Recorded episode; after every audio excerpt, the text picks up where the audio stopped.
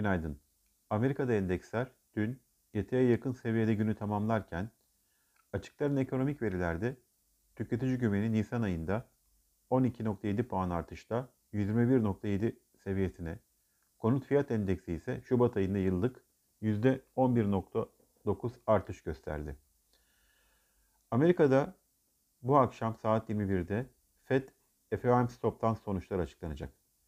%0.25'lik politika faizinde bir değişim beklenmiyor. Başkan Powell'ın konuşması, enflasyonla ilgili değerlendirmeleri piyasalar açısından yakından izlenecek. FED toplantısı öncesi Amerika'da 10 yıllık tahvil faizleri %1.63 seviyelerine doğru bir yükseliş gerçekleştirdiğini görüyoruz. Dün Avrupa'da endeksler günü hafif değer kayıplarıyla kapattı.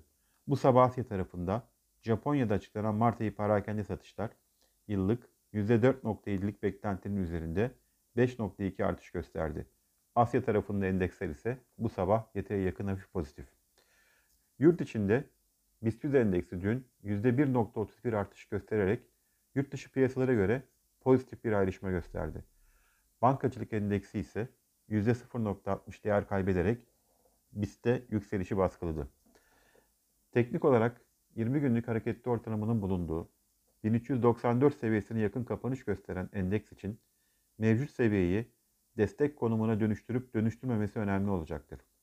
20 günlük hareketli ortalamanın destek konumuna dönüşmesi durumunda geçtiğimiz haftalarda da önemli direnç olarak karşımıza çıkan 1450 seviyesine doğru yükseliş hareketi devam edebilir. Aksi durumda yani 1394 seviyesinde dengelenme çabası bir süre daha devam etmeye çalışacaktır. Endeks için 1370 destek seviyesi kırılmadığı sürece kısa vadeli yükseliş eğiliminin sürmesinde bekliyoruz. İyi ve sağlıklı günler, bereketli kazançlar.